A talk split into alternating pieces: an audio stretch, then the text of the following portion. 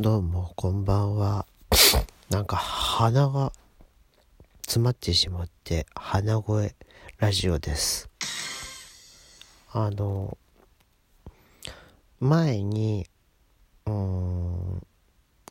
あの、なんか自分が好きなもののお話をした時に、まあ、居抜き店舗が好きだとか、あとは、なんかね、コンビニのか居抜き店舗の見分け方とかっていう非常につまんないことを お話ししてたと思うんですけど、あの、まあ、僕結構そのなんか建物が好きというか、うん、あの、まあ、廃墟が好きなんですよね。うん、あの、そう、廃墟。廃墟っていうか、なん、なんて言うんだろう。たその建物がこう出来上がるまでの過程っていうのも結構好きだったりして例えばテレビ番組で言うと「劇的ビフォーアフター」とかああいう番組を見るの結構好きだったりするんですよね。もうあのこんなに変わりましたっていうそのビフォーアフターを見るのも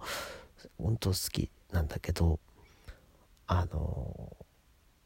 壊すのも結構見るの好きだったりしてたまにこうなんか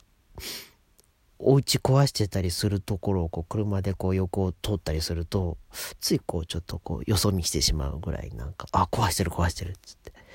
ね、ちょうどこう家の断面が見えるっていうあれがすごく僕はなんかそそられるなっていうかね。建物の断面っていう。普段今までこう表向きはさ何にも普通のお家じゃないですか。中なんか見えないんだけどもやっぱりこうちょっとこう重機とか入ってこう壊したりするとその建物の断面がこう見えるわけですよね。1階2階っていうね。なんかその断面というかなんかこう断面が見えるというかなんか壊れていくというかこう壊していく様っていうのも結構好きだったりして。うん。だからでその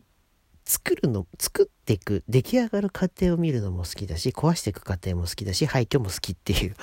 なんか建物が好きなのかなのなんかよくわかんないんですけどももちろん普通のそのねあの建物というかショッピングモールとかそういうものとかねあとまあ居抜き店舗だったらあの昔の建物を知ってればそのねどこがどう変わったのかなっていうのをちょっとこう思いを馳せたりすることもね。あのそれはもうもちろんその居抜き店舗というかこう前の建物を十分知っててなおかつ変わった後にそこに行ってそれでああそういえばここはこんな売り場だったなとかっていうのをなんとなく思い出せささせ思い出せるようなそういうあの体験をもう前もってしとかなきゃいけないんですけれども、うん、なかなかそういうのって少ないじゃないですか。ね。うん。まあ、そういう感じで、なんかよくわからないけど、廃墟も好きだし、居抜き店舗も好きだしとかね、壊す過程とか、そういうのも好きだったりするんですけど、まあ、廃墟の話になると、まあ、あのこの世の中たくさんの廃墟があるじゃないですか。たくさんの、たくさんの廃墟というか、あのまあ結構廃墟の本を昔は結構あの買って読んでたりしたんですよ。でも結構あの本、ああいう系の本って、いわゆる写真集っていうんですかね。もうもう結構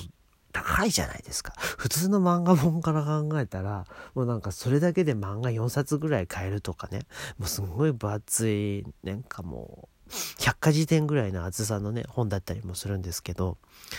うん、まあそれでもこう、昔そういう本を買って読んで、なんか、ね、ああ、すげえって思いながらこう、ちょっとこう、ね、そのエピソードとかも書いてあるんで、そういうのを見ながら、こう、ちょっと写真を見てたりとかしたんですけど、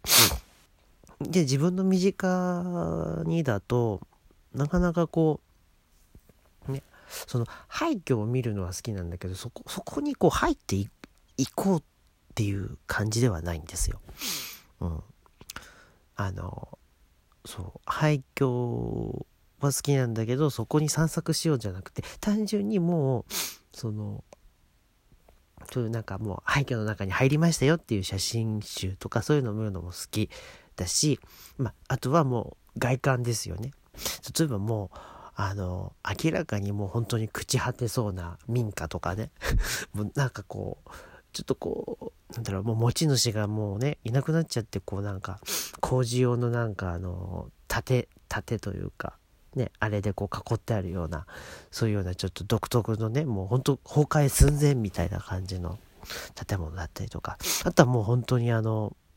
自然に飲み込まれていくような、あの、廃墟とかね、もう本当に素晴らしいだと思います。でも本当建物って人がいなくなると途端に一気に朽ち果てていくんですよね。本当に人の手入れがされなくなった途端に建物って死ぬんですよ。本当にこれが。それがすごく僕は面白いなというか、すごいなんか、あ、生き物だなって思って、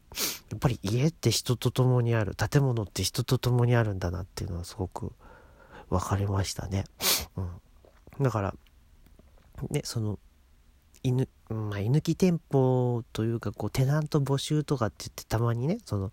街の中にあるコンビニのね、跡地とかそういうとこも、やっぱりすぐに、その、引き取り手が見つかればいいんだけども、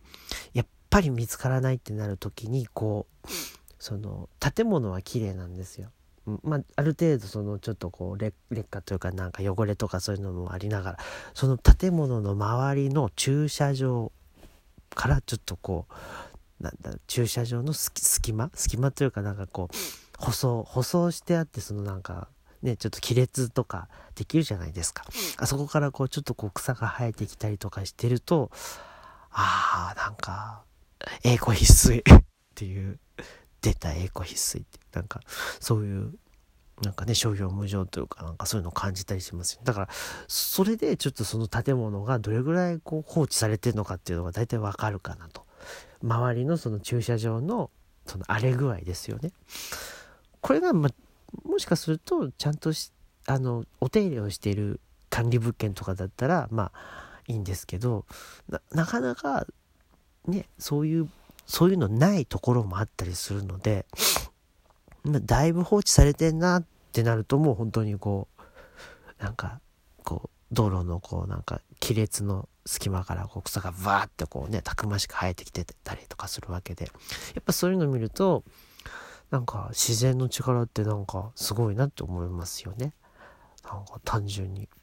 やっぱ自然にこう、飲み込まれていく建物もそうだし、やっぱこう劣化してこう崩れてく建物とかそういうのを見るとなんかああなんていうかすごいいろいろな思いがこう込み上げてきますよね。うん、人間もそうだけれどもやっぱりこう建物っていうのもねお家もそうだしビルもそうだしお店もそうだけど本当にこう人の手入れが人のそのなんだろうなんだろう人っていうかなんかこうね魂がなくななくなっちゃうと本当にこうすぐにこうファーボロくなるというかなんか水ぼらしくなっちゃうっていうのがまあありますよね。うん、だからそういう建物見て僕はちょっとこうすごく簡単簡単を受けるというかなんかすごく喜んじゃうんですよね。ああすげえっつってね。うん。そうそれぐらい結構廃墟に関して言うとねあの、まあ、遠目からだけれどもやっぱりちょっとこう見るのも楽しいなと思ったりするしまあね。でもまああんまりあまりにもね廃墟になりすぎちゃうとね今度逆にねそこにこう やっぱりあのテナントさん入りにくくなっちゃうというかもう元がすっごいボロいあの建物とかもあるじゃないですか。ね。本当に元がボロい建物なのにテナント募集って書いてあると絶対これ誰も入んないよなっていう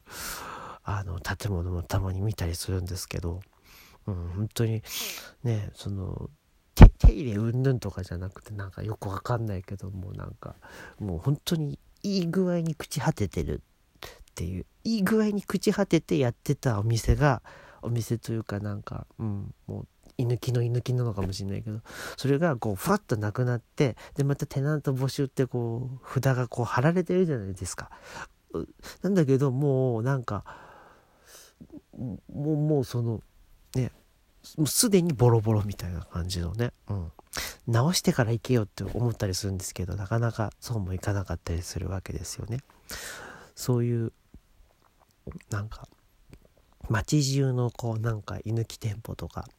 あと廃墟とかそういうのをこう見るとちょっとこういいなって思ってしまうそんなあの人間です僕は。なかなかでも結構でも廃墟好きな人もいると思うし居抜き店舗好きな人もいると思うしなんかこう建物のなんか変化っていうものもなんか見ていくと面白いなっていうかなんか刺激を受けますよね。うん、別に僕そういうなんか専門的なその知識があるわけじゃないしそういう何て言うのかなここなんて言うんですかねあれ建築業とかそういうんじゃないんですけどでもそういうものをこう見てるのが好きというか例えば道路を作る過程とかそういうのを見るのも本当好きなんで単純になんか男の子の好きなものランキングの上位みたいな感じのね多分ほら男の子って多分工事してるとこ見るの好きだと思うんですよね。うん。なんかそれの延長線だと思っていただければいいのかなと思っておりますけれども。はい。そんな感じで今日はあの僕の好きな趣味というかそういう話をさせていただきました。